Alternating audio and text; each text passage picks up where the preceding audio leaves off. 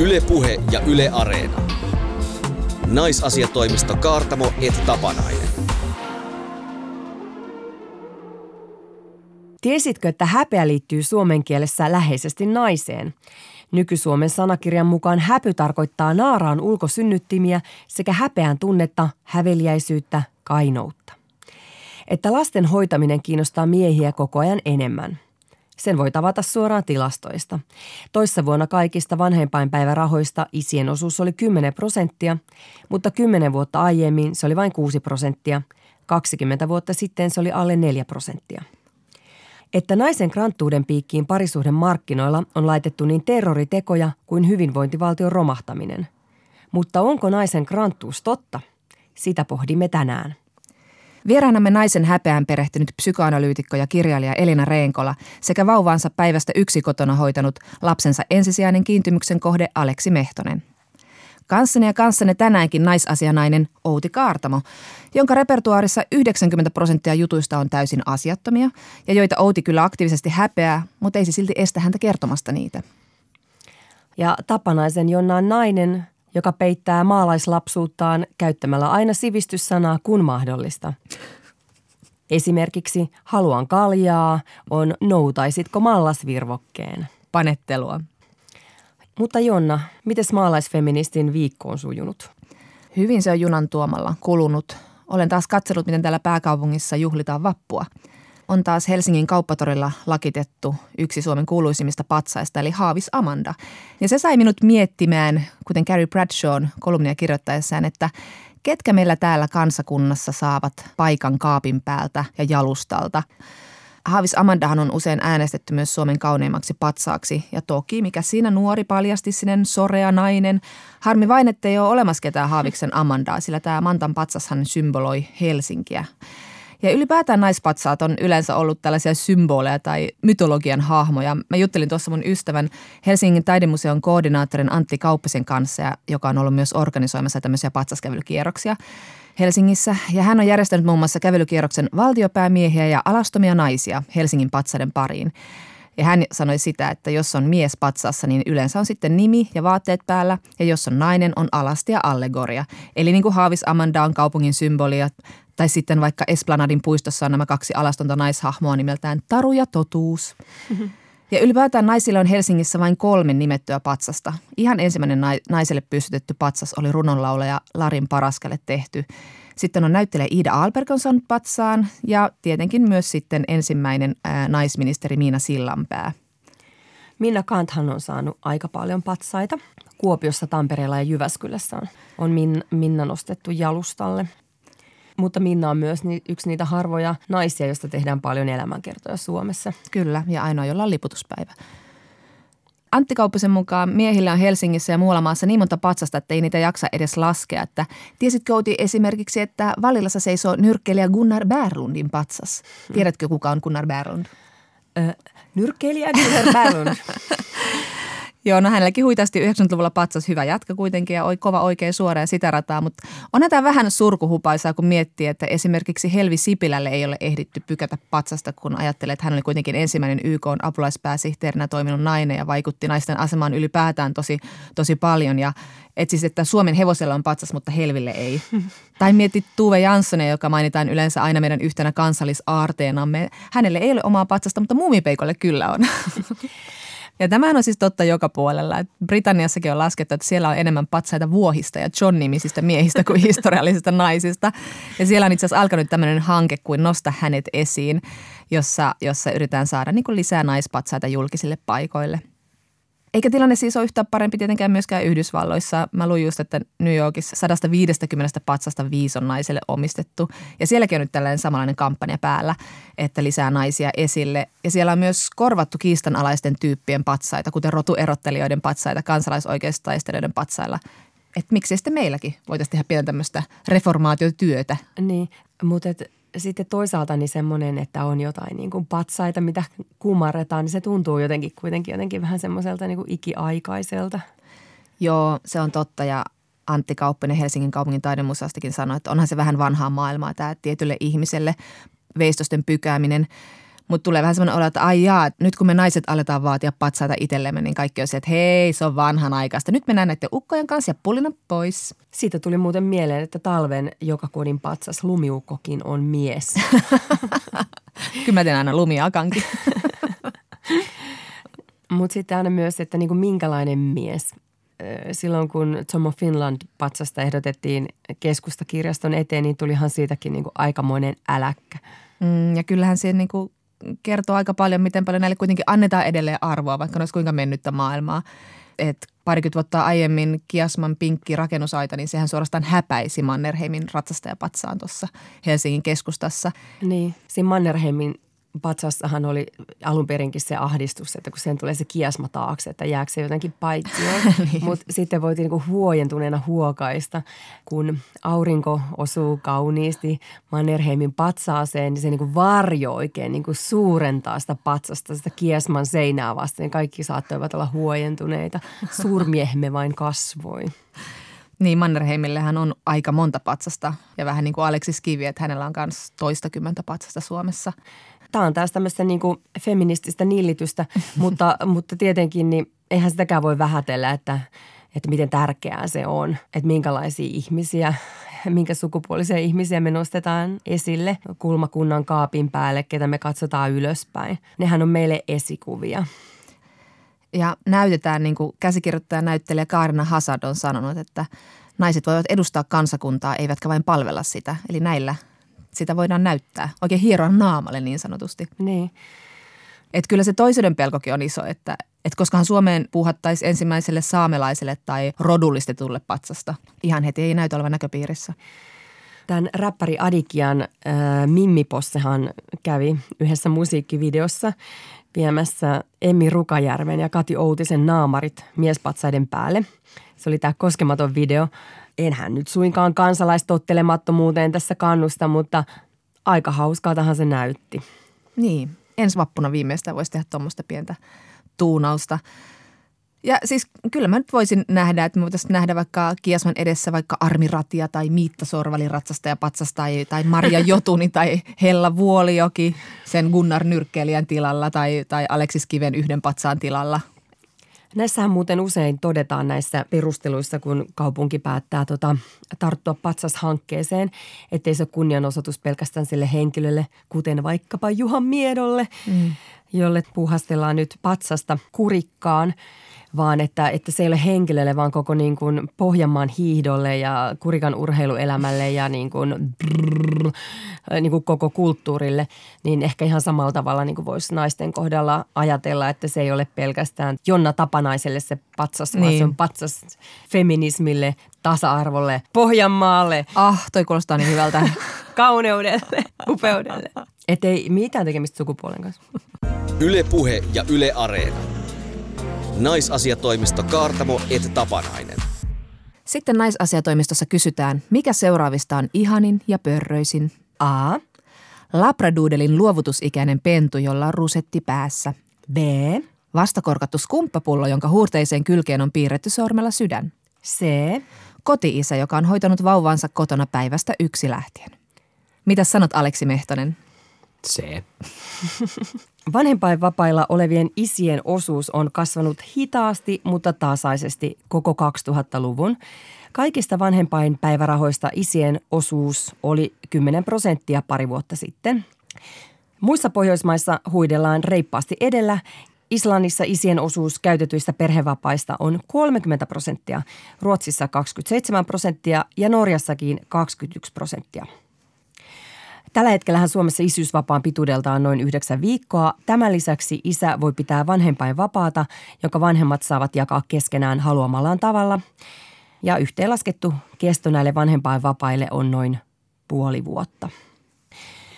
Aleksi Mehtonen, sä olet tilastollinen erikoisuus, koska olet vuoden ikäisen Viljon ensisijainen hoitaja ja ensisijaisen kiintymyksen kohde, jos mietitään jotain kiintymyssuhdeteoriaa, koska sä et kotiin vauvan syntymän jälkeen, kun lapsen äiti taas lähti jatkamaan opintojaan. Miten teidän perheessä tultiin tällaiseen ratkaisuun? No tämä koko suunnitelma oikeastaan lähti aika, aika kauan aikaa jo sitten. Eli tota, pohjustaa vähän, että meillä on ollut tosi niin kuin ollut hankaluuksia saada niin kuin lasta. Joten tuosta niin kuin, olikohan nyt varmaan melkeinpä jopa seitsemän vuotta sitten lähdettiin vähän niin kuin tämmöistä niin kuin tiettyä polkua kulkemaan siihen, että jossain välissä tulisi sitten niin kuin pieni vauva meidän, meidän kotiin. että tota, me lähdettiin sitä systemaattisesti rakentaa ihan silleen, että, että tota, alettiin minimoimaan meidän kuluja tosi rankasti ja, ja niin kuin siirryttiin niin kuin isoista, isosta asunnosta todella pieneen niin kuin asuntoon ja mentiin niin kuin mahdollisimman niin kuin kulu, kulu edellä, että tota, saadaan ne alas. Ja tota, se niin kuin, sen myötä sitten me lähdettiin sitten myös niin kuin noihin tota, ää, lapsettomuushoitoihin.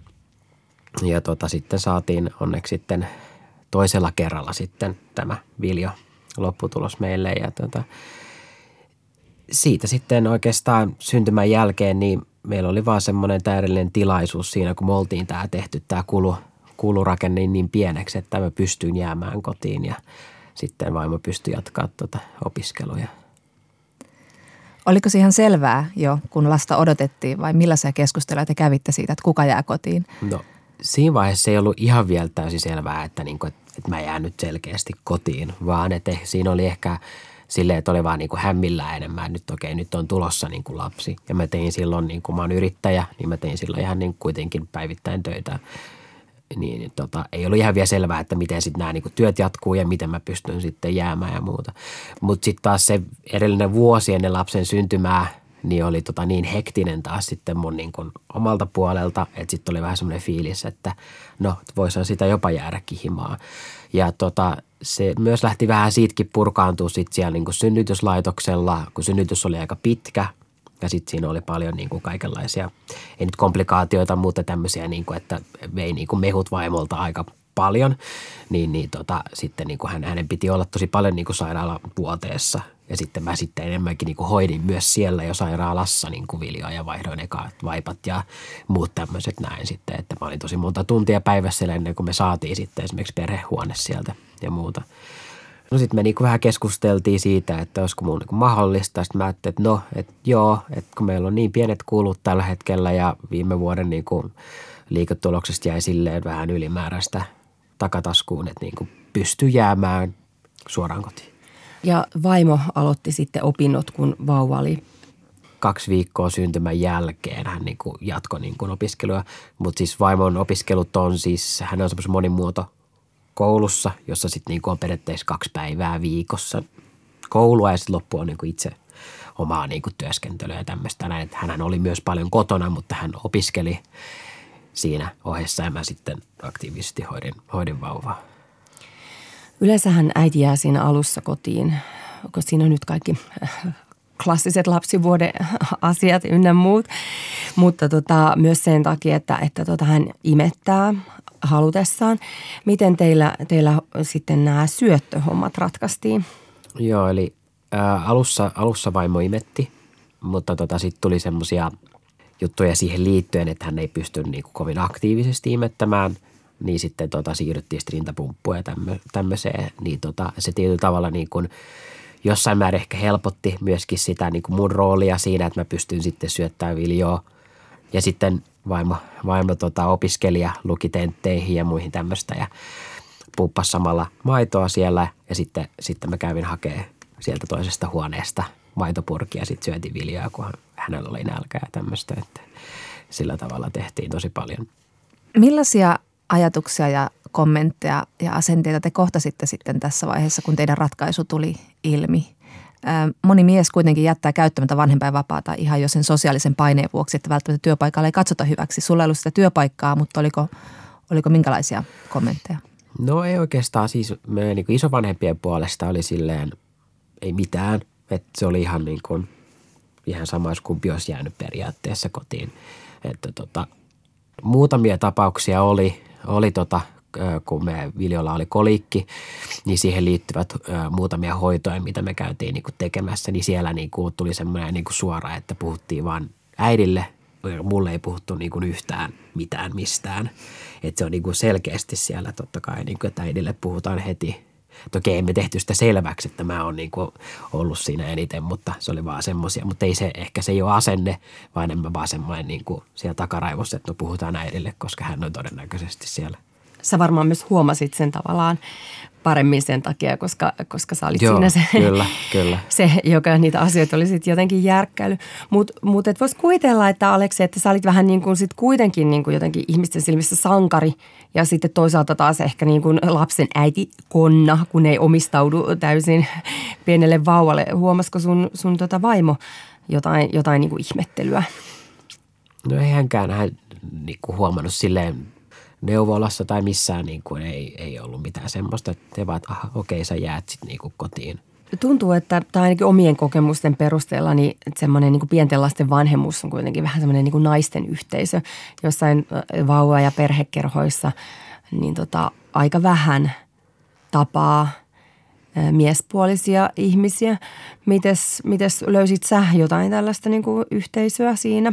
No mä en jotenkin, no siis mä yritin silloin alussa vähän etsiä, että olisiko mitään semmoisia, mutta sitten taas jotenkin tuntui nämä niin äiti- ja mammaryhmät vähän semmoisilta, niin että voiko mä sinne mennä meininkiä, että onko se vähän sitten, että ne juttelee sitten siellä niin kuin miehistään, kun se vaan käy töissä ja tämmöistä, niin kuin, en mä tiedä mikä se meininki siellä on, että vähän koin, koin ehkä semmoisena, että voiko sinne mies tai niin kuin isä mennä myöskin ja tämmöistä näin. Ja tota, tosi niin kuin usein huomasin myös, että niin kuin mainokset ja niin kuin vaikka neuvolassa ja muualla oli tosi vahvasti niin kuin, että äiti ja lapsi ryhmä ja äiti ja sitä ja äiti ja tätä. Että oli tosi vähän semmoisia, niin kuin, että perhe tai vanhemmat tai tämmöiset näin.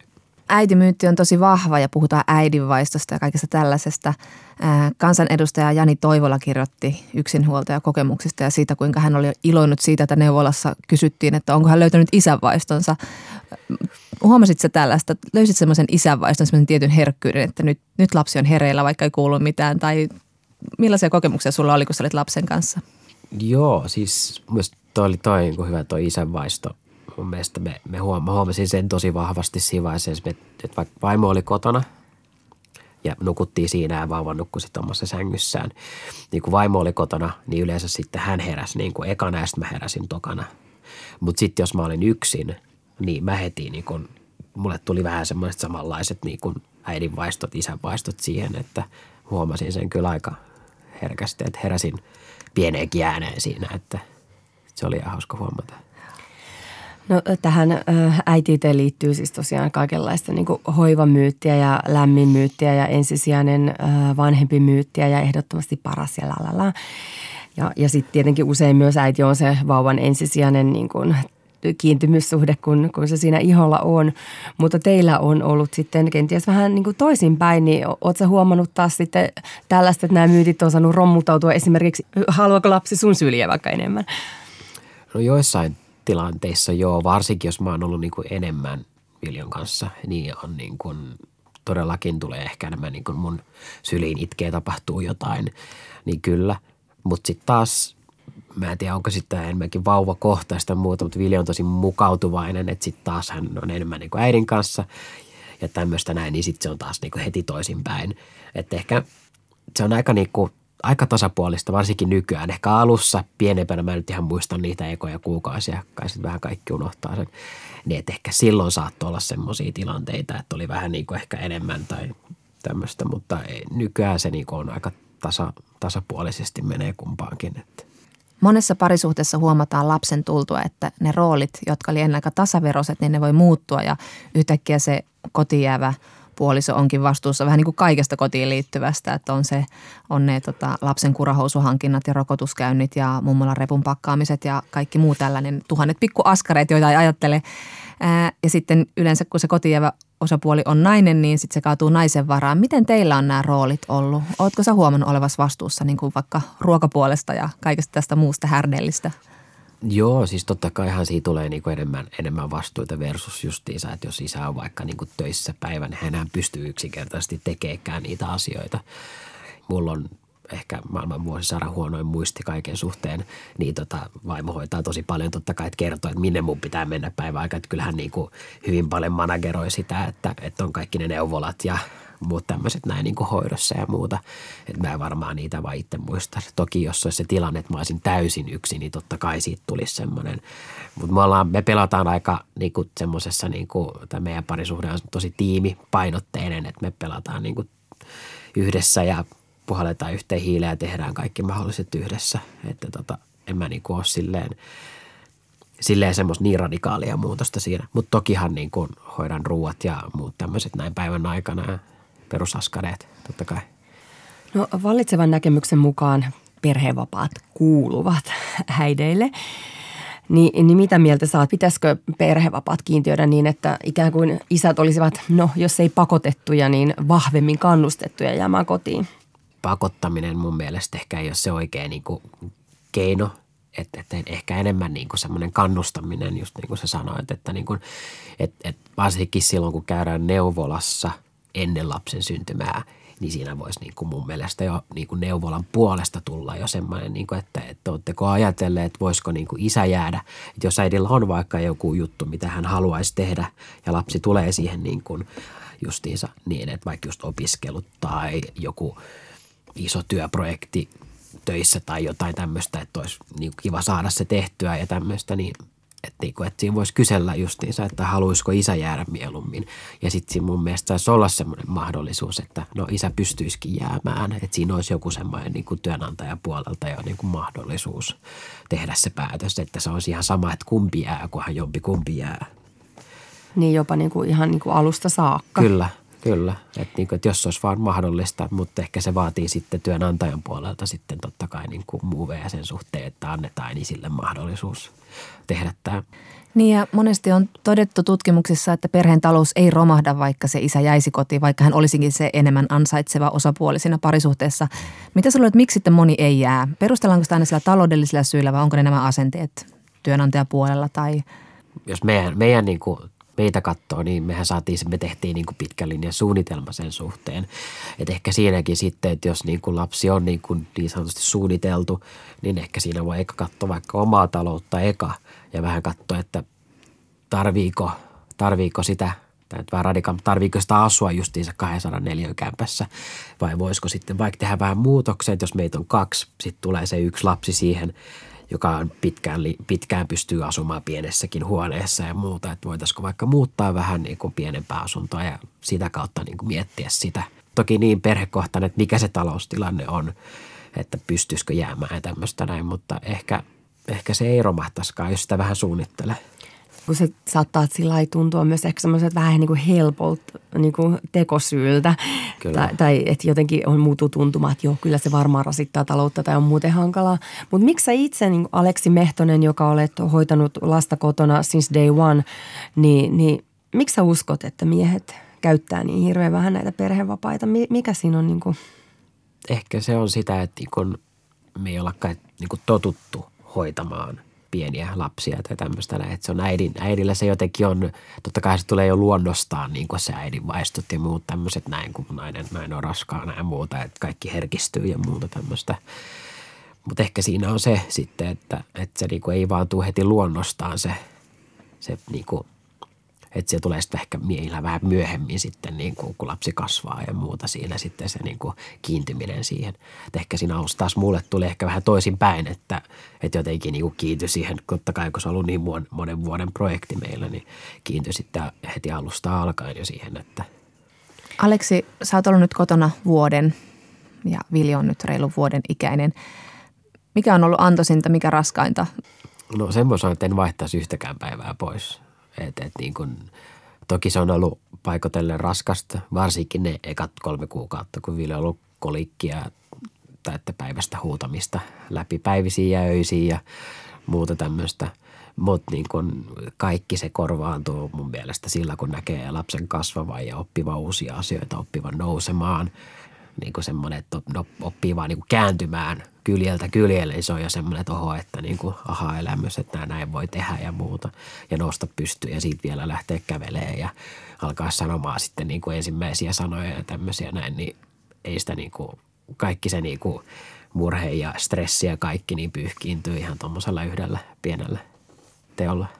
Millaisia tunteita sä oot käynyt läpi sun isyyden aikana? Onko sun pitänyt kasvaa siihen Kun moni nainen kuitenkin kokee kaiken näköisiä, täytyy käydä läpi vähän niitä, sitä omaa elämäänsä. Se on aikamoinen iso henkinen ää, murroskohta elämässä. Joo, kyllä mä siis niin kuin kaiken sen niin kuin stressin ja väsymyksen ja niin kuin, etkin niin kuin on miettinyt niin kuin tosi paljon asioita. Ja kyllä niin kuin itse, itse, itse niin kuin semmoinen elämän katsomus on muuttunut tosi radikaalisti jo yhden vuoden aikana. Että niin kuin me ollaan aina oltu semmoisia, että mennään niin kuin elämä edellä ja niin kuin tehdään asioita mieluummin kuin jätetään tekemättä asioita silleen syystä X, että nyt ei voikaan tehdä tota asiaa. Mutta tota, mutta niin kuin nyt varsinkin on nähnyt sen, että niin kuin se pieni elämä on tosi arvokas ja, ja niin kuin, että se kitkastelu ja semmoinen niin kuin hidastelu sen suhteen niin on vähän niin kuin mun mielestä turhaa. Ja sitten multa on jäänyt semmoinen ylimääräinen valittaminen täysin ja sitten niin kuin myöskin semmoisen ylimääräisen valittelun kuun, kuunteleminen, semmoinen niin kuin vähän pikkumaisuuden ja tämmöisen, niin kuin, että no nyt ei tänään jaksa, niin vähän semmoinen on jäänyt niin kuin itsellä, että niin kuin pois. Ja sitten on myöskin, että niin kuin on selkeästi jättänyt niin kuin kuuntelematta ihmisiä, jotka vaan niin kuin valittaa. Tuossa Jonas Hassan Kemirin uudessa kehotussa Isän säännöt kirjassa, niin tämä kirjailija avaa sitä, tai hahmo avaa sitä, että miten kotisyys jotenkin tuuperuttaa miehen, kun mies pääsee sille alueelle, joka on ollut stereotyyppisesti ja perinteisesti naisen. Siis aivan alkaa niin ladata itselleen odotuksia ja vaatimuksia, miltä tämä minun isyyteni nyt näyttää tässä muiden näkökulmasta. Niin oot sä päässyt tämän jos puhutaan prosessista, vaikka kysymys on sun intensiivisestä isyydestä, niin ootko päässyt jotenkin myös ehkä tiedät, että niin katsomaan maailmaa naisen silmin? Joo, no siis mä ainakin olen herkistynyt tosi paljon. Oli sit niin kuin varsinkin lapseen kohdistuvat uutiset ja tämmöiset näin niin kuin on, on niin kuin vihastuttanut enemmän. Jos niin kuin lapsille sattuu jotain maailmalla tai jotain tämmöistä näin, niin se on niin kuin ihan niin kuin siis tulee ihan itkettyä silleen, että se on niin, niin kuin rankkaa varsinkin, kun katsoo sitä omaa lasta sit siinä vieressä, että niin kuin, jos niin kuin jotain kävisi hänelle, niin se olisi ihan niin kuin maailman loppu. Ja ihan niin kuin – jopa niin kuin hömppäsarjoista niin kuin tulee välillä niin kuin itkettyä silleen ja sitten katsoo, että oho, okei, okay, tuossa on joku surullinen kohtaus, joka on niin dramatisoitu ja käsikirjoitettu ja kaikkea, mutta kuitenkin sitten niin kuin vähän itkee sille, saa nousee ne tunteet pintaan, että joo, todellakin, että ja mun mielestä se ei missään tapauksessa ole niin kuin huono juttu, ei niin kuin, miksi niin kuin miehen tai muun tämmöisen pitäisi olla niin kuin koko ajan, että niin kuin semmoinen kivinaama, vaan että mun mielestä se on vaan tosi positiivinen juttu. Aleksi Mehtonen, intensiivinen koti-isä päivästä yksi lähteen. Suositteletko sitä, mitä olet tehnyt tai ylipäätänsä niin perhevapaiden pitämistä muille miehille? Todellakin. Kyllä siis kannustan siihen vahvasti, kun mä en pysty ajattelemaan mitään parempaa vuotta, mitä mulla on ollut tässä näin. Että, ja jos pystyy niin kuin jättämään radikaalimminkin tai voi miettiä sitäkin, että, että että onko se just sun nyt työ semmoinen, mitä sä haluat tehdä, pystyisikö siitä jäämään pois. En mä nyt kannusta, että nyt lähtekää töistä pois ja hankkikaa lapsia ja katsokaa, kun ne kasvaa, vaan että, niin kun, että, että miettiä sitä elämää siinä hetkellä, että kun se vauva on tulossa, että olisiko siinä mahdollisuus vaikka niin olla kotona. Ja että kuinka paljon se sitten loppujen lopuksi antaa, niin mun mielestä se on sen arvosta. Että jos nyt vaikka vuodeksi sitten tulot on todella pienet, niin se on vaan vuosi sun elämästä tai kaksi vuotta, kuinka kauan sä haluat olla kotona. Mutta se on niin, kuin niin lyhyt aika kuitenkin tämän todennäköisyyden 85 ikävuoden aikana, niin tota, et kannatan todellakin. Tässä viime aikojen tota, uutisissa on ollut se, että toimitusministeriön perheministeri Annika Saarikko – oltaisiin saatettu mahdollisesti valita keskustan puheenjohtajaksi, mutta hän kieltäytyi tästä ehdokkuudesta sen takia, että, että puoluekokous on suunnilleen samaan aikaan kuin laskettu aika. Täytyy kysyä Aleksi Mehtonen sulta, kun puhutaan paljon siitä, että kuinka paljon naiset uraa uraa tai perhettä ja näin, että miehille tämä on helpompaa. Jos sulle olisi tullut siinä kohtaa, kun lapsi syntyi, joku ihan mielettömän niin kuin iso pesti, joka ei välttämättä – toteudu enää koskaan uudelleen. Olisitko silti jäänyt kotiin? Kyllä mä uskon, että mä olisin varmaan kuitenkin jäänyt kotiin. Tämä on vaikea kysymys, että tota, mutta jos nyt kattelee, niin joo, totta kai olisin jäänyt kotiin. Mutta ennen sitä tietämättä, niin sitä olisi ehkä pitänyt vähän puntaroida, että mikä on niin kuin sen hetkinen niin kuin se tilanne, että, että kannattaisiko se ottaa ja kuinka, kuinka pitkä se pesti ja muuta tämmöistä olisi ollut. Mutta jos nyt, niin kuin, nyt tämän vuoden jälkeen tietäisi tämän vuoden, niin en todellakaan olisi ottanut mitään vastaan. Mieluummin mä kotona olisin ollut. Yle Puhe ja Yle Areena. Naisasiatoimisto Kaartamo et Tapanainen. Ja sitten naisasiatoimistossa puhutaan naisten kranttuudesta. Sehän on aina ajankohtainen aihe, vähän niin kuin tämä keväinen koirankakka-keskustelu. Onhan kalastus, marjastus ja metsästysaika taas alkamassa sinkkumarkkinoilla. Näin on. Ja tämä on yhteiskunnallinen ongelma, sillä syntyvyys on laskussa, huoltosuhde heikkenee. Mm. Ja miesten on vaikeampi löytää suhdetta kuin naisten, ja miehet kärsii naisia enemmän yksinäisyydestä. Ja se on hyvät naisasiatoimiston kuulijat. Naisen syy. Naisillehän ei miehet kelpaa. Tämähän on tämä tarina, koska naiset ovat korkeakoulutetumpia kuin miehet ja ovat olleet sitä jo 90-luvulta lähtien. Ja nämä naiset ovat ronkeleita näkemykset perustuvat Kelan tutkija Anneli Miettisen mukaan siihen, että perinteisesti on ajateltu, että naiset hakevat kumppania joko samalta tai mieluummin korkeammalta sosioekonomiselta tasolta. Eli halutaan itseään koulutetumpi tai varakkaampi tai paremmasta perheestä kotoisin oleva mies. Hmm. Ja tosiaan on niin, että korkeasta koulutuksesta parisuhdemarkkinoilla hyötyy nimenomaan mies. Ne, ollaan matala koulutus, seurustelee korkeakoulutettuja harvemmin, mutta jos nainen on taas korkealle koulutettu, niin se ei ole samanlainen kärpäspaperi tuolla single-markkinoilla. Eli on tämmöinen nyt sitten siis kohtaamattomuusongelma – ja myös se ongelma, että sinkut ei ole jakautuneet tasaisesti ympäri Suomen sillä lailla, niin kuin, että ne olisi heitetty kaikki lottopalloa ja pyöritetty ja sitten ne olisi piuu, jokaiselle vähän riittää, vaan maaseudulla on paljon sinkkumiehiä ja kaupungeissa on paljon sinkkunaisia – mutta eipä mene ihan tasan kaupungeissakaan. Esimerkiksi Helsingissä vuonna 2015 oli 55 prossaa nuorista sinkuista naisia, siis tuhansia naisia enemmän. Tampereella ja Jyväskylässä taas toisinpäin enemmän vapaita miehiä. Mutta kun puhutaan tästä kranttuudesta, niin onko se todella niin, että naiselle ei kelpaa? Niin. Kun oma kokemus kertoo, että pikemminkin itsellä ja omalla ystäväpiirillä koulutetuilla naisilla on ihan erilainen kokemus, että miehillä on usein ollut ottajia ja lapsenteko heitä on alkanut kiinnostaa sitten vasta nelikymppisenä jos silloinkaan. Eli tavallaan sitä sopivaa miestä ei ole löytynyt, vaikka hakemalla on haettu. Niin ja missä kohtaa sitten on kysymys kranttuudesta.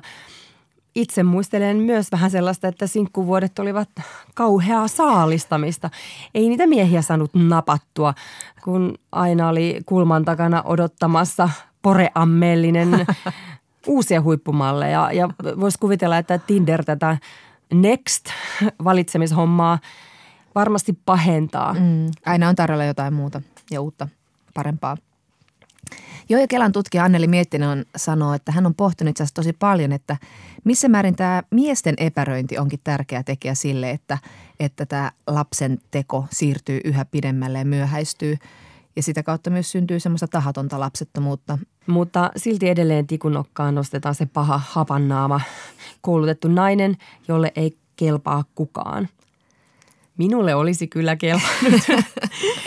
Mutta näitä puheenvuoroja miehiltä kuulee. Ja esimerkiksi tämän miesasiamies Henry Laasasen tutkimukset aiheesta on ollut sellaisia, että, että alfanaaraat ei ole, ei ole kiinnostuneita beta-miehistä. Se on niin pervoa, että en lähde edes niin kuin avaamaan, kuka on A ja B tässä maailmassa. Mutta kuitenkin siis syyttää naisia siitä, mihin itse syyllistyvät – no, pinnallisuuteen. Kyllä. Mutta tämä keskustelu voitaisiin siis päättää. Eli voitaisiin unohtaa se koulutetun kaupunkilaisnaisen syyttäminen siitä, että lapsettomuus Suomessa kasvaa. Niin siis nythän on niin, että suomalaiset ei halua enää lapsia niin paljon kuin ennen. Vuoden 2018 perhebarometrissa huomattiin, että ei yhtään lasta toivovien osuus oli noussut siis huomattavasti yli 12 prosenttiin – ja nuoremmat sukupolvet haluavat vähemmän lapsia kuin vanhemmat. Eli tällä hetkellä lähes joka neljäs parikymppinen sanoo olevansa vapaaehtoisesti lapseton. Ja tämä asia on sellainen, mikä saattaa vaikuttaa myös parisuhde ää, näihin kriteereihin tulevaisuudessa sitäkin ja sekin tiedetään, että, että seksikään ei kiinnosta enää samaan malliin, niin mitä se on nyt sitten, tota, mitä haetaan, mm. koska paljon myös sitä parisuhteen muodostamista on ikään kuin evoluutioteorian mukaan ohjannut se, että etsitään sille tulevalle lapselle mahdollisimman hyvää vanhempaa. Niin, muuttuuko nämä parisuhteen kriteerit nyt, jos meidän lasten saanti ja haluamiskulttuuri on muuttunut näin dramaattisesti? Mitä nämä luvut osoittaa? Niin. Mutta niin mitä ne on ne evoluution ohjaamat sitten niin kuin hyvän vanhemman etsimisen kriteerit? Eihän kukaan nyt näe, kuinka paljon jollain on vaikka munasoluja. Joo, ei näe, mutta näähän on paljon toisteltuja meillä ja niihin jotenkin vielä palataan edelleen usein. Väestöliiton tutkijan Kristina Tammisalon mukaan nainen on kiinnostunut etenkin luotettavuudesta ja sitoutumishalusta. Toki myös mies on, mutta nainen maksaa isomman hinnan virhearviosta, jos tulee raskaaksi. Miehet taas mieltyvät mieluummin nuoreen kuin vanhaan naiseen, sillä se, mikä näyttäytyy miehelle kauneudeksi, niin se kertoo siitä, että tällä naisella on itse asiassa pidempi lisääntymiskausi edessä. Sillä ihmislain historiassa ne, jotka valitsivat nuoren vanhan sijaan, saivat enemmän jälkeläisiä. Mm-hmm.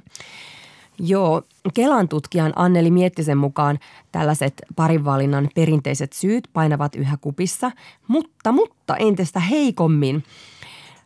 Ja nyt on jo nähtävissä, että, että naiset löytävät entistä useammin parin matalammin koulutettujen joukosta. Ja lukumääräisesti on nykyään siis jopa enemmän pareja, jossa nainen on koulutettu korkeammin kuin mies kuin päinvastoin. Eli, eli missä tämä asetelma on perinteisempi lääkärimies, sairaanhoitaja, vaimo – mutta tosi suuri muutos on tapahtunut matalasti koulutettujen naisten kohdalla niin, että siinä missä he aiemmin menivät koulutettuja naisia useammin naimisiin ja saivat lapsia, niin nyt hekin jäävät vailla kumppania lapsia ikään kuin koulutettujen naisten tapaan. Ja mehän perustellaan tosiaan tosi mielellämme näitä naisten ja miesten eroja tällaisilla metsästä- ja keräilijäkulttuurimalleilla ja selitysmalleilla ja, ja kaivetaan tähän meidän nykykäyttäytymiseen syitä luolanainen ajoilta. Mutta tietenkään me ei voida nojata pelkkään evoluutiopsykologiaan. Ää, myös Väestöliiton Kristina Tammisalo sanoo sitä, että ihminen oppii koko ajan kulttuurista ja siitä, mitä siinä arvostetaan. Ja että parimuodostusta ohjaa monenlaiset tunteet ja vaistot – ja psykologisella tasolla ihmiset tuntee rakastumista, himoa ja luottamusta. Ja nämä on ollut evolutiivisesti kuitenkin sen verran tehokkaita tunteita, että ne on ohjannut siihen lisääntymiseen ja perheeseen. Mutta näitä tunteita voi tuntea ilman, että se johtaa lisääntymiseen. Eli näin ollen nämä parinmuodostuskriteerit ei ole merkittävästi muuttuneet. No, mitäs Jonna sitten itse? Kun olit yksinäinen ratsastaja, niin etsitkö lapsellesi isää vai itsellesi rakastajaa? No mä en aktiivisesti halunnut lapsia kuin vasta hyvin vanhalla iällä. Mutta kyllä mä uskon, että kaikkia ohjaa se tunne ja, ja ensisijaisesti etsitään kumppania ja, ja se tunne ohjaa siinä, eikä toisen lompakon paksuus tai hyvät hampaat. Mutta totta kai jos kulttuurissa arvostetaan rahaa ja valtaa ja ne mielletään nimenomaan niin kuin miehisiksi arvoiksi ja ominaisuuksiksi, niin kyllä se varmaan voi myös ohjata sitä, mihin, mihin viehättyy. Mutta onhan nämä niin kuin siis kulttuurisia seikkoja, niin kuin Tammisalo sanoo, ja me opitaan näitä arvoja, että ne on myös muutettavissa, eikä mitään niin kuin perimään koodattuja juttuja. Että jos nyt aletaan sitten rummuttaa, että hoivaa mies on seksikäs, niin alkaisiko vähän eri meininki kuin se, että se ei ole Rolex ja iso osakesalkku, niin se on se kuuma tyyppi, joka pitää napata. Niin, mutta kyllä tässä on varmaan jotain muuttumassa ja hyvinvointivaltionkin historian hyvin lyhyt sillä lailla, että, että niin kuin se, että miehellä tai naisella on varoja – niin tota, ei ole enää ollut niin merkittävää kuin jossain niin kuin aikaisemmassa historiassa. Ja kyllähän tämä niin kuin näkyy jo meidän nyt tässä parin muodostuksessa, että, että esimerkiksi naiset valitsee kumppaneikseen ihmisiä, joilla on niin kuin mahdollisesti heitä pienemmät tulot tai ikään kuin pienempi sosioekonominen status. Kyllä. Että kyllähän se niin kuin tapahtuu. Mutta miten sä, Outi, mitä sä etsit, kun sä etsit rakkautta? Mä etsin varmaan tämä Ridke Forresterin näköistä miestä. Jolla on muoti-imperiumi. niin, joo, ei ollut mielessä se, että etsin lapselleni isää, mutta kyllähän se varmaan jossain niin kuin, niin kuin luolanais alitajunnassa on. Mutta sen mä olen kyllä tehnyt, että mä oon valinnut miehestä pois sen takia, että hän ei olisi sitten kuitenkaan niin kuin – isäpotentiaalia jatkossa, siis niin kuin parisuhteessa jo ollessani. tuo deittausvalmentajana tunnettu toimittaja Mia Halonen on puhunut julkisuudessa siitä, miten hänen kriteerinsä muuttuivat parisuhteissa, kun niin sanottu lapsen saamisikä meni ohi. Halonen kertoi naisasiatoimistolle, että hän alkoi tapailla vain itsensä ikäisiä miehiä, joilla oli jo aikuisia lapsia.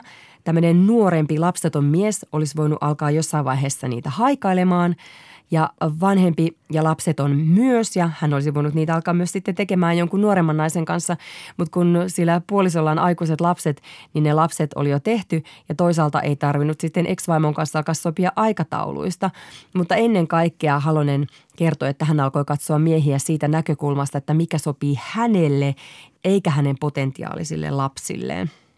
Niin onko se sitten niin, että jos, jos tämä parin muodostus tanssi ei tähtää sellaiseen – heteroydinperheeseen, niin tuleeko ihmistä sitten erilaisia, seksuaalisesti rohkeampia, kokeilevaisempia? Murtuuko jonkinnäköiset sukupuoliroolit ja seksuaali-identiteetit? Tuleeko tilaa tämmöisille enemmän tämmöisille yksilöllisten ihmisten yksilöllisille suhteille? Mm. Perhebarometrissa 2016 kysyttiin, että mikä olisi ihanteellisin suhdemalli. Ja kaikista miehistä ja naisista tasan puolet valitsi mieluiten elämäntavakseen uskollisen avioliiton, mutta miehistä 13 prosenttia olisi halunnut mieluiten useampia samanaikaisia suhteita. Ja kahdeksalla prosentilla miehistä tämä olisi tapahtunut samanaikaiseen avio- tai avioliiton kanssa. Naisista vain 5 prosenttia olisi halunnut mieluiten useimpia samanaikaisia suhteita, mutta ihan niin kuin kuitenkin niin kuin merkittävä osa ihmisistä haluaisi semmoiset niin kuin vakituiset parisuhteet, missä voisi olla myös muita suhteita. Se on minusta kiinnostavaa. Niin eihän yksiavioisuuskaan ole ihmisen geeneihin kirjattua, vaan siihen on voitu ohjata lailla tai uskonnon kautta, koska se on ollut yhteiskuntaa rauhoittava tekijä, sanoo Väestöliiton Kristina Tammisalo. Esimerkiksi monivaimoisuuden sallivissa järjestelmissä ne miehet, joilla ei ole ollut valtaa tai mahdollisuuksia avioitua, ovat olleet tällainen niin kuin kytevä konflikti. Eli monogamia on Tammisalon mukaan vähän niin kuin demokratia. Ei ihan täydellinen, mutta kuitenkin yhteiskuntaa rauhoittavampi tekijä kuin muut vaihtoehdot. Mm. Mutta en nyt tiedä, onko tässä nyt heti kaos yhteiskunnassa, jos emme koko ajan ohjaa ihmisiä norminmukaiseen käyttäytymiseen. No tässähän on kuitenkin niin kiinnostavaa elää selvästikin jossain evoluution kehitysvaiheessa, jossa parisuhteetkin murtuu ihan niin kuin evoluutio pysähtyisi joskus. Mutta voisiko tämmöinen kuitenkin olla tämmöinen parisuhteen uudelleen ajattelu jotenkin niin kuin ihmistä vapauttava asia? Niin, sitä voisi kuitenkin toivoa, että vaikka tässä nyt ollaan huolissaan huoltosuhteesta ja muusta, niin kyllä mä silti toivotan tosi tervetulleeksi sen ajattelutavan, että ihminen saa olla yksilö eikä normia ja kun ne ohjaa niin paljon itsekin tekemään valintoja, joista ei ole ihan varma, että teenkö mä nyt mitä mä haluan vai teenkö mä, jota multa odotetaan. Mm. Ja niin kuin mitä tulee naisten vapaaehtoiseen lapsettomuuteen, niin kyllä se on mun mielestä ihan hienoa, jos lasten hankkimista ei pidetä niin itsestään selvänä ja naisen elämän normina, että nainen on ennen kaikkea äiti, koska se vapauttaa mitä kaikkea sitten todella isolta paineelta ja ihmiset pystyy kuuntelemaan ehkä vähän paremmin omia toiveitaan ja halujaan. Niin ja sitten myös yksi kysymys on se, että minkälaisiin niin perhetilanteisiin niitä lapsia halutaan tuoda. Mm. Että jos meillä olisi tällainen, niin palattaisiin tämmöiseen niin kuin luolanaisaikaan, missä luola olisi ehkä vähän paremmin varusteltu, mutta siellä asuisi paljon ihmisiä yhdessä ja mm. miehiä ja naisia ja, ja, ja muita ja ne yhdessä hankkisi lapsia, niin voi olla, että se niin koko lapsen hankinta olisi paljon mielekkäämpää, kun ne yhteiset olisi vaikka tiiviimpiä. Kyllä, kyllä. Aina löytyisi myös rakastaja, joka ei kärsisi migreenistä tai halusi katsoa Temptation Islandia. Tai jääkiekkoa. Mm. Eli jos tässä nyt jotain erityistä evolutiiviselta kehitykseltä toivoo, niin... Takas luola-aikaa hoivaaviin yhteisöihin. Ja paksummat hiukset pohjoismaalaisille naisille. Kyllä. Yle Puhe ja Yle Areena. Naisasiatoimisto Kaartamo et Tapanainen. Katsoin kerran erään dokumentin, jossa koehenkilöt painoivat sellaista taskussa mukana olevaa nappulaa, aina kun heidän mielessä kävi seksi ja aika usein kävi. Tiit, tiit, tiit, tiit. Ja jos tällaisella vastaavalla laitteella mittaisi sitä, kuinka usein hävettää, niin sormesta palaisi sormenjäljet aika nopeasti puhki. Meillä täällä naisasiatoimisto syvä et häpeässä ei kuulu päivääkään ilman, että jokin asia hävettäisi. vai kuluuko tuntiakaan. Se, mitä on tullut sanottua tai tehtyä tai unelmoitua eilen tai vaikka 20 vuotta sitten. Tälläkin hetkellä tässä istumme kainalot hiessä, poskilla helakka puna ja vatsassa tuttu itsenöyryytyksen tunne, koska kehtaamme näin itseämme tuoda esiin. Hävettää ja helvetisti, vaikka tiedämme, että kaikkia muitakin hävettää. Elämmehän Suomessa, jota on kutsuttu häpeäkulttuuriksikin. Psykoanalyytikko ja kirjailija Elina Reenkola, olet tutkinut ja kirjoittanut häpeästä muun muassa Nainen ja häpeä kirjassa. Elina, onko häpeä meidän oma syymme vai onko se vain patriarkaatin rakenteet, jotka siellä niskassa painavat? No, se on sekä että. että se on, siinä on nämä ulkoiset tekijät, juuri patriarkaatti, joka on sortanut, alistanut naista vuosituhansia. Ja samoin länsimainen filosofia on väheksynyt naista. Mies on ollut se järki ja nainen on ollut se tunne ja ruumis ja pimeä puoli. Mutta sitten myös nämä sisäiset psykologiset tekijät vaikuttaa häpeään. Et siinä on jo lapsena tämä varhainen tämmöinen häpeän kolmikko, avuttomuus ja riippuvaisuus ja riittämättömyys. Ei osaa kaikkea, mitä aikuiset osaa, vanhemmat osaa. Ja sitten tämä tämmöinen hallinnan puute, kontrollin puute, ettei pysty hallitsemaan kroppaansa, mutta ei myös tunteitaan. Ne on näitä sisäisiä. Ja sitten nämä ideaalit, ihanteet, että jos siinä on iso ero niin kuin oman minän ja näiden ihanteiden välillä, niin siitä tulee häpeää, jos ne täydellisyyden vaatimukset tai ihanteet muuten on hyvin korkealla ja sitten itsetunteet on täällä – matalalla, niin siitä tulee sen maaperä häpeälle. Ja sitten tietysti kasvatus, tämä häpeä kasvatus, joka on Suomessa aika vahvaa ollut, se on väistymässä. Se vaikuttaa. Niin, mitä se on se häpeä kasvatus? Miksi me ollaan oltu sille niin, niin jotenkin hyvää maaperää? Tai... Hirveän paljon on käytetty juuri tällaista, että häpeä iso tyttö. Et osaa vielä, serkut osaa tai naapurin lapset osaa jo ja menestyy koulussa – ja on laitettu nurkkaa häpeämään. Mm. Ja edelleenkin on laitettu jäähylle. Sehän kohdistuu juuri semmoiseen koko olemukseen. Että koko olemus on vääränlainen. No sitten käytetään paljon tällaista ulkonäkö, body shamingia, lihavuus, pituus, laihuus. Voi olla tämmöinen häpäisyn kohde. Mm. Ja kau- kauhean vähän on niin kannustettu ja kehuttu lasta, että – monella puolella Suomea sanotaankin, että lapsi ylpistyy, jos sitä kehuu. Mutta se on kyllä hirveästi muuttumassa. Onko se häpeä siis ollut tällainen niin tapa kontrolloida lasta, pitää se aisoissa? Kasvatuskeino tietysti, että sehän mm. on hirveän tehokas, mutta se jättää sitten pahat jäljet. Miten nyt tehdään paremmin? Miten nyt vanhemmat osaa kasvattaa lapsiaan niin, ettei, ettei se ole sitä häpeäkasvatusta? No niin, kannustetaan ja lapsen tunteita pyritään ainakin niin kuin ottamaan vastaan, vaikka vaikeaa se on vieläkin vihan ja kiukun ja raivokohtauksien käsittely.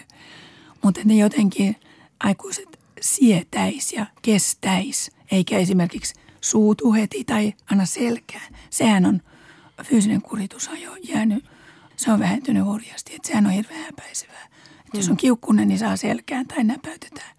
Niin paljon on tapahtunut ja, ja tuntuu, että se häpeäkulttuuri olisi jollain lailla murroksessa – tai ainakin tuntuu, kun eletään tämmöistä niin kuin paljastamisen ja tunnustamisen aikakautta, on, on blogeja ja, ja podcasteja ja somea, jossa kerrotaan aika intiimejäkin asioita. Viekö se häpeää?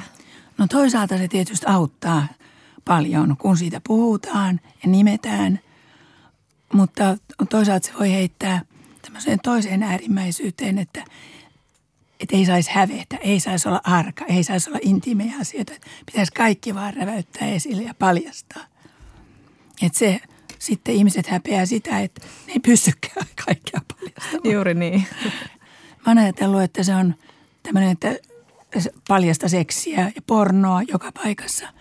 Niin että se voi niinku kätkeä sisälleen semmoista arkaa, intiimiä puolta.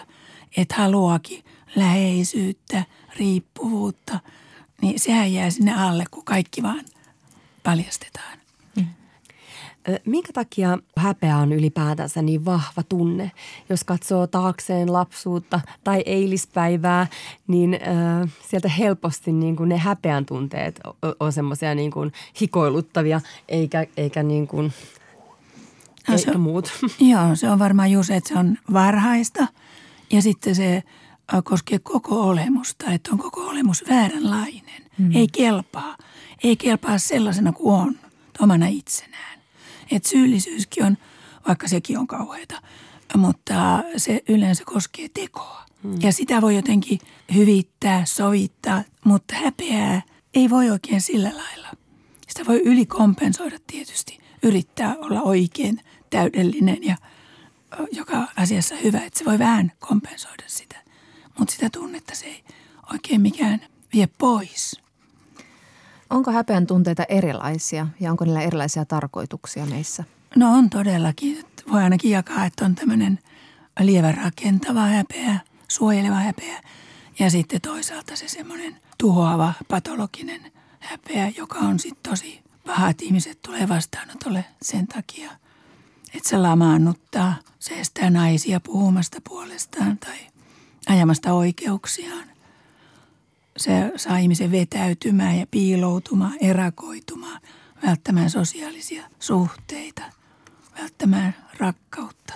Ei uskalla paljastaa itseään. Mutta se lievä häpeä, niin sanotaan, että se on ihan semmoinen edellytys kulttuurin ja yhteiskunnan muodostumiselle, että huomioi toisia ihmisiä, ettei vaan itsekkäästi toteuta hillittömästi omia himojaan ja halujaan piittaamatta toisista. Kaikki varmasti tuntevat jossain määrin häpeää, mutta onko häpeä jollain tavalla erityisen sukupuolittunutta? No siinä on ainakin erilaisia sisältöjä. Naisella nyt on juuri nämä omaan ruumiiseen kehoon liittyvät monet asiat, kun ne on kontrolloimattomia. Näin ei voi hallita. Siinä on niin paljon sellaista. Kehoon liittyy niin paljon semmoista hallitsematonta, että käyttää semmoista sanaa kuin virtaava naisellinen universumi, että se koko naisen keho vuotaa nesteitä, kuukautisverta, äidinmaitoa. Ja sehän on edelleen hirveän häpeä se kuukautisveri. Kun ajattelee, että jos on onnettomuudessa loukkaantunut ja on siitä veritaira, niin ei siinä ole mitään hävettävää sellaista. Niin. Mutta se kuukautisveri. Ja kun se on aika jännä, kun sehän on viesti kuitenkin siitä, että on ovulaatio ja hedelmällisyys. Että sehän on tämmöinen hirveän arvokas asia. Mm, sä kirjoitat Nainen häpeäkirjassa, että äitimyytin vaatimusten ja omien ihanteiden tavoittamatta jääminen virittävät sietämätöntä häpeä ja epäonnistumisen tunteita. Kauhean monella on herää vauvaa kohtaan tällaisia tosi tuhoavia ajatuksia, että niistä on hirveän vaikea puhua. Ja nehän johtaa sitten monenlaisiin oireisiin, kun ne kielletään ja tukahdutetaan.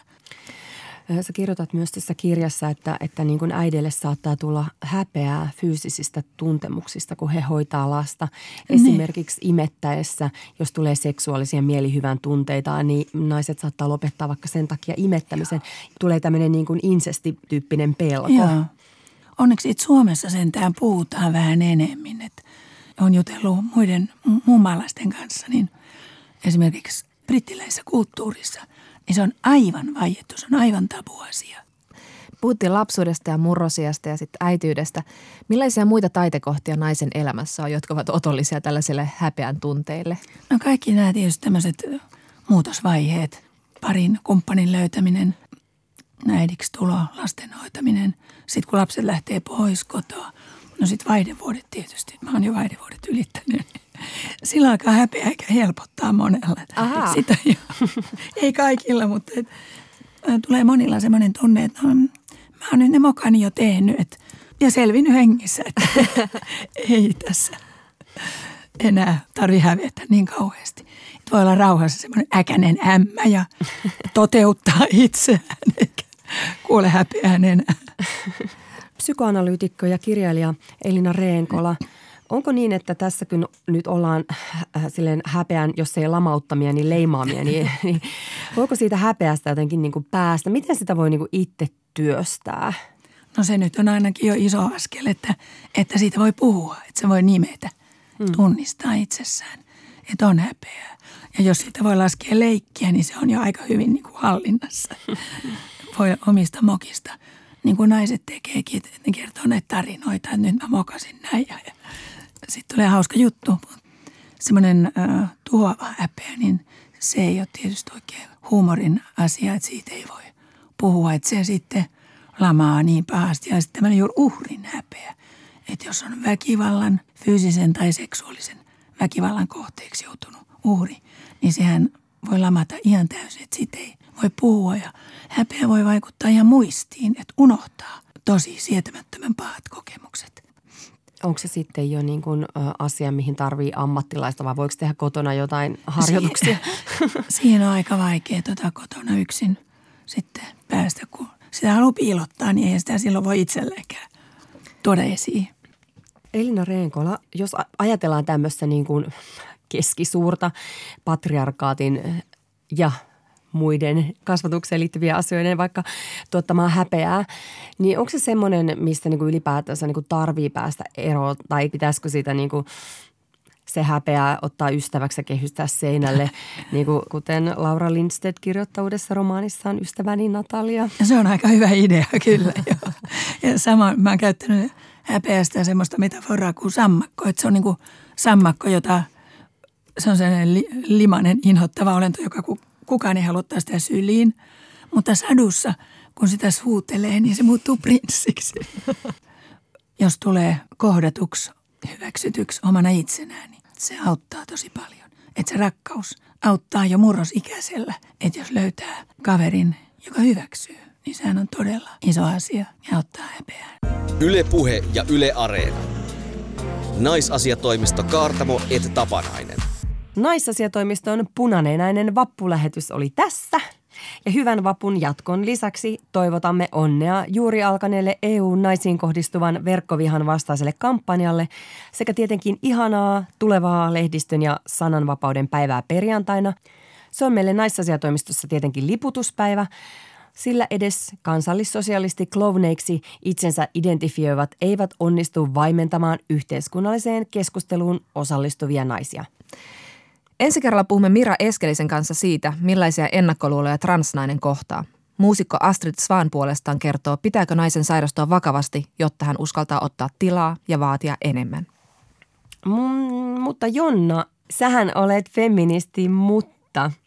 Olen lukuisia kertoja vedonnut naiseuteeni, heikkouteeni, pienuuteeni ja vähän itkenytkin päälle, kun olen halunnut jotain apua tai jonkun minun rikkeeni huomiota jättämistä mutta Outi, kyllä säkin oot feministi, mutta...